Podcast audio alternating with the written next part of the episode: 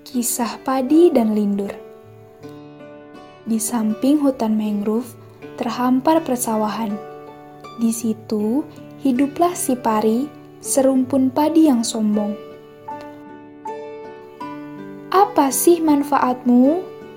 Kamu mangrove sarangnya nyamuk. Juga penuh sampah. Ih, ejek pari ke lindur. Lindur, si mangrove berakar lutut sedih karena sering diejek pari.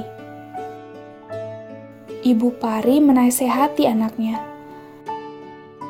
Anakku, tidak boleh menghina lindur.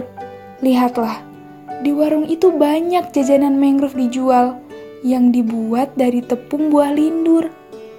Keluarga lindur sumber pangan manusia, nak. Terang beliau. Hmm, maafkan aku. Aku janji tak mengejekmu lagi. Sesal pari. Nah, buat teman-teman mangcil semua, ingat ya, kita tidak boleh menghina orang lain, melainkan kita harus selalu menghargai dan menghormati mereka.